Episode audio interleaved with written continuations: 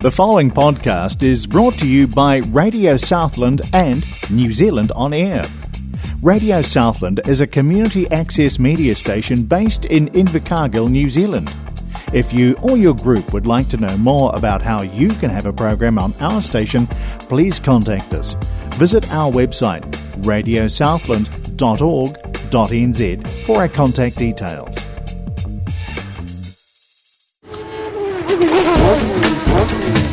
You're listening to Grinding Gears with Pete. And Aaron. Right here on Radio South 96.4 and Coast Access Radio Kapiti. Also on the iTunes and Spotify.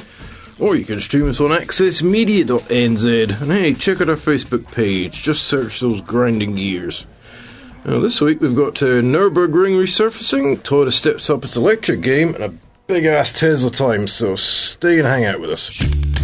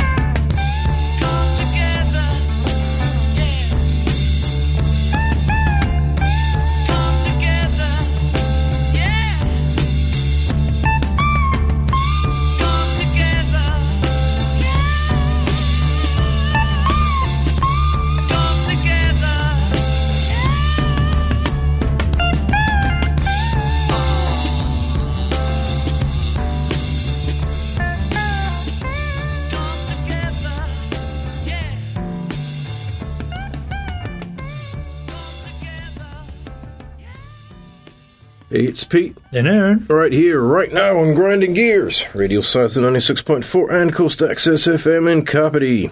Kicking off this week with the Nürburgring, and it's getting 1.5 miles of fresh asphalt this winter, or about 2.5 kilometres in metric. uh, this year's resurfacing works on the Nürburgring have been detailed, with both the Nordschleife and the GP circuit getting new asphalt. New rallycross track aside, which we didn't even know about, the Nürburgring is officially finished for the season, and with fast road and race cars barred until mid March 2021, it'll be coming into their summer. It's time for the track to welcome some very different sorts of vehicles. Yeah. Uh, the first of these is an asphalt milling machine, which was busy ripping up the aging surface at Dotting, Dottinger Ho last week. That's a funny name. It's German. Not quite Next good with that language. yeah, yeah. Uh, from there, it'll continue on to Antonius Boucher, maybe, uh, Tiergarten, and Ho Henerain, and the recently renamed Sabine Schmitz Curve. Spec Jimmy Schmitz. All of that plus the Hyundai N Curve, which might be sponsored. Uh, before the start finish line of the Grand Prix circuit, plus the connecting bits between the newer track and the older Nordschleife, which will be treated to fresh asphalt. Total of two and a half kilometres, or the 1.55 miles to be specific, of the Nordschleife and the GP circuit will be resurfaced at a cost of nearly two and a half million euros, or uh, nearly 4.2 million New Zealand bucks. All being well, the work continues towards the end of February 2022, assuring that both tracks are ready for next year's motorsport and tourist seasons. Uh, this isn't a one-off. The track is constantly being re- renewed at the Nürburgring at an average of a kilometre every year. Given that replacement rate and the sheer size of both circuits combined, each new section of track has to cope with 15 to 20 years of abuse by anything from have-a-go heroes and old hatchbacks to blistering fast GP3 race cars. Hmm, the methods used for the Nordschleife and the GP Loop are quite different. Owing to the age of the former, which officially opened first uh, 100 years ago. You didn't know that? It's necessary to evacuate to a depth of over a metre. Uh, but on the latter, which is a more fresh-faced 37 years old, it's possible to merely lop off the top two layers of asphalt before relaying it. A special mixture helps keep grip levels uh, the same across the two tracks, even on the relayed bits. Yeah, speaking about the work, uh, Alexander Schnobel, uh, who's looked after resurfacing it or resurfacing works um, for the last 20 years, and he said, The asphalt work on our racetracks is one of the most emotional parts of my job. We work here on behalf of the 95 year history of a racetrack. Preserving the characteristics of the track is always a top priority during the construction work. At the same time, we are producing a modern standard that meets today's demand on our tracks. Well, good stuff over there, Harris and Fry. Uh, would love to come over and have a bit of a fan around, uh, but uh, now we're on to Toyota, and they are going to build a $1.29 billion battery plant in North Carolina. Yep, the Big T has selected a site for its proposed $1.29 billion US battery manufacturing facility. On Monday, the automaker said it would build the plant in the Greensboro Randolph mega site, a tract of land located in Randolph County in central North Carolina. Uh, when the facility is complete, sometimes uh, sometime in 2025, it will consist of four production lines, each capable of producing uh, batteries for 200,000 vehicles a year. Toyota plans to eventually expand the facility to produce enough power cells to support up to 1.2 million cars annually. Yep, and this plant has a broader uh, $3.4 billion investment the automaker has earmarked to expand its battery production capabilities in the United States. When Toyota first announced a billion plus dollar facility, they said it would create approximately 1,750 jobs. The company noted it picked Greensboro Randolph megasite for ha- for a handful of reasons. One of the more notable ones is that it's a location with access to renewable energy. Toyota says it's committed to using 100% clean energy to produce batteries at the facility. Nice one. And the scale of the project is acknowledgement by the automaker that it needs to diversify its electrification strategy, or what it has of it. So more so than any other make, uh, automaker, Toyota invested significantly into fuel cell technology, and so far, sadly, it's shown uh, little for its efforts. Yeah, well, there's only a few places you can buy a Mirai hydrogen fuel cell sedan. However, the company's latest plan is to offer 70 different electric models, including 15 battery electric vehicles by 2025. I wonder what batteries you've been using after the last couple of weeks of talking about them. Nice. Time for a song, uh, but coming after this, we've got a massive Tesla time featuring a few stories as well. We missed a couple in the last month. Hang in there.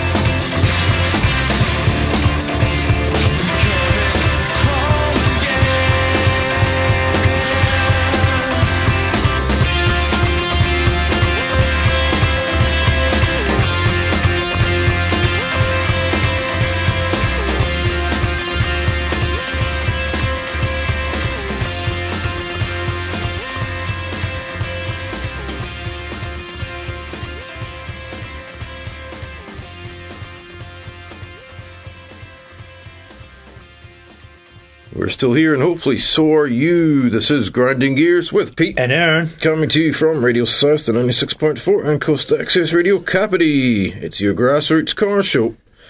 Now to a longer Tesla time and kicking off, a drawing examiner flunked a Californian teenager because of regenerative braking. yeah, a 16 year old by the name of Bruce Rosenblum uh, recently failed his driving test. Not for something he did, rather something that the Tesla Model 3 did when he was driving. Speaking with KPIX, a local radio station, he revealed that he failed the test because of the Model 3's regenerative braking system. Rosenblum may recall that right off the bat. She warns me that the car was slowing down on its own, like at a stop sign. She told me that happened twice before we even left the parking lot. And Then we continue on the test. We did everything that a test is supposed to have in it. Then she uh, pulled me in and told me that it failed. Uh, while the Model 3's regenerative braking system can be disabled, the team wasn't um, wasn't actually told to deactivate the system. Rosenblum's father, Neil, filed a complaint with the local DMV office, and after local media started to report the story, uh, the DMV Field Operations Division said it had revised the test score sheet and passed the 16 year old. In essence, she was saying the car was braking itself, Papa Neil reckoned. And he said, okay, but that's how the car works. And she said, well, he needs to show me he can actually move his foot from the gas pedal to the brake. So he said, ma'am, the car wasn't set up like that. If you lift his foot off the gas and starts to move it to the brake, the car is going to stop in the middle of the road. Yeah, the DMV has since issued guidance to staff um, that the activation of a regenerative braking system can no longer be used as the sole reason to score a person a driving error or a critical driving error. However, uh, what are your thoughts on the issue there, audience? Do you agree with people learning to drive in a car that can almost drive itself? Could they even parallel park a regular car or know how to defensive drive? Because Tesla's trying to do it all for you. Let us know on Facebook if you have a thought. And moving along with Tesla, has released findings from its test program of a Model 3 that the automaker custom built as a police patrol car in the UK. There's several electric vehicles, and especially Tesla vehicles, are becoming increasingly popular with police departments and emergency services. Um, any type of use that requires a lot of mileage is going to benefit greatly from electric, with important uh, gas and maintenance savings. Uh, we previously had reported on a police department in Indiana which purchased several Model 3 vehicles. It found after the first full year of using the Tesla Model 3, they had already saved over six grand. Yeah, in most cases, police departments purchase the Model 3 vehicles and modify them to turn uh, the electric cars into police patrol cars. But earlier this year, Tesla decided to build its own Model 3 police car for testing at police departments in the UK. Now, Max Tooze uh, Hobson, that's a hyphenated uh, second name, somehow. Yep. Account manager and emergency services lead at Tesla, anyway, said the vehicles have now been in initial trials with the police for nine months and they have been getting some great results. He listed the findings on LinkedIn, so we'll read them out to you. It's achievable to do over 200 miles, or 300 kilometres, of blue light advanced driving with a Model 3. The average blue light run in the UK is about 7 to 15 minutes. The longest run in our cars has been over 4 hours in active deployment uh, under advanced driving conditions. Yeah, the auxiliary system may have minimal impact on range. The ANPR for three hours would take less than a few mile of range off the car. LED lights could run for days off the battery pack. Chill mode and speed limiting allows the cars to be limited, allowing the possibility of split crews to drive the car on shift, which would allow more officers to utilise the vehicle. Uh, light bars are like running with a parachute, so integrated lights into the car cabin does not affect the drag or coefficiency and requires no holes to be drilled in the roof, which has the negative effect on the car's residual values. Mm, you don't want to with the bloody holes in the roof, do you? No, you don't want any car to have a hole in the roof. Charging on shift works. Last week they joined a traffic unit who got in a car with just 80 miles of range, so stopping at a V3 supercharger and gained 70% power in less than 20 minutes. This gave the car another 5 to 6 hours driving for the shift. Plus, this cost uh, less to fill up, like about 20 quid to do that. Yeah, public response to seeing these active units has been mind blowing. The press articles have been positive as well. As an engagement tool, they are seeing incredible results. Brake wear has been minimal. After 10,000 miles of driving, the first set of pads still had 15 to 20% in them. Uh, tires are the same as uh, independent combustion engine cars and do need replacing around every 8,000 miles. After 15,000 miles, the only maintenance has been brakes and tyres. Knowing your service schedules mean minimal running costs, time off the road, and competitive total cost of ownership. Tesla software updates and systems offer new ways to police, e.g., the ability to send directions to the car via systems such as What Three Words, which I don't think we get here, and of course Google Maps, which will allow control rooms to send direct directions to a job. Dashcam, GPS tracking, and app access offer unique potential for the cars as well. Yeah, the delivery lead times and body shop offer industry leading development for police forces to deploy new units and repair. Mm, so they look pretty good then, and they're certainly a bit quicker uh, on the ball for catching car thieves. You know, ripping off Mercs and BMWs over there. But our final story this evening is on Tesla doubling down on systems to prevent uh, cars icing superchargers, which is integrated into its app.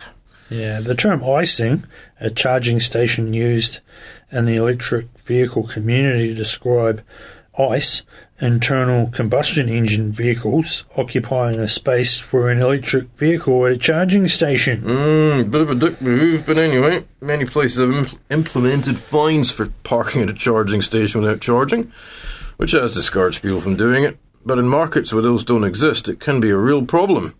In some cases, people have been doing it on purpose uh, to make it some kind of point against electric vehicles, maybe just Tesla.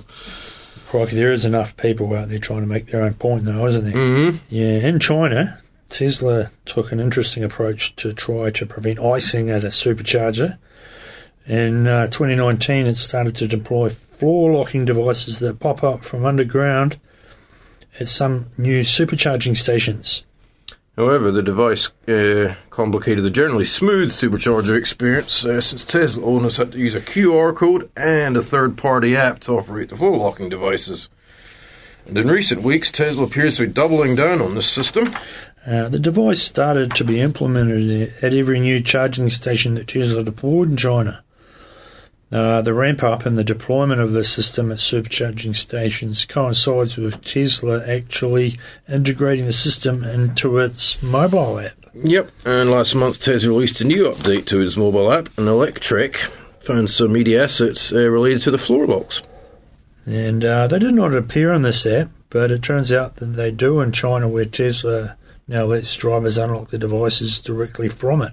Here's a quote from the Tesla China software update. Tesla app 4.3 update use Tesla app to unlock floor lock at Tesla supercharger. How to use a Tesla app to op- open the floor lock of a Tesla supercharger station. Check out the video and learn about the new features at Elon Musk, at Tesla, hashtag Tesla China, dollar sign TSLA.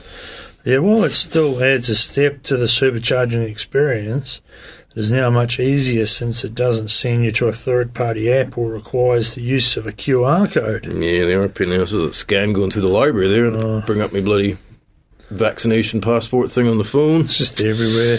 Yeah, well, following its new integration, it looks like Tesla is now implementing the system to all new supercharger stations in China.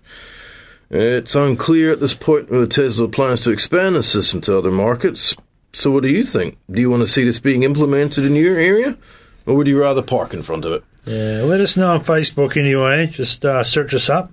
Uh, we're there under Grinding Gears. Mm-hmm. Now we are off for the holiday period. Unfortunately, we're fresh out of reruns somehow, but we'll be back in January, so we'll bid you adieu for 2021 and ask you not to be a dick and make it click.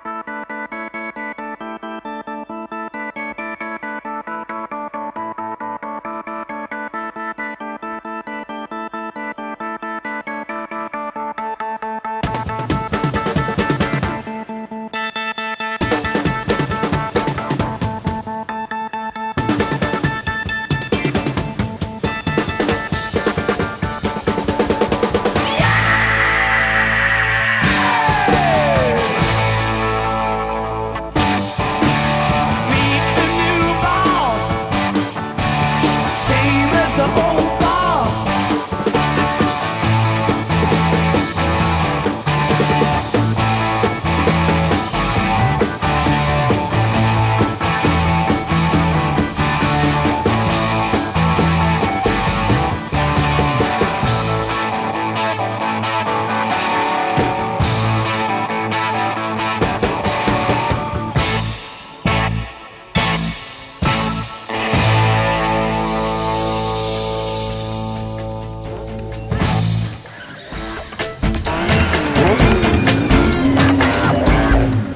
Preceding podcast was brought to you by Radio Southland with the support of New Zealand On Air.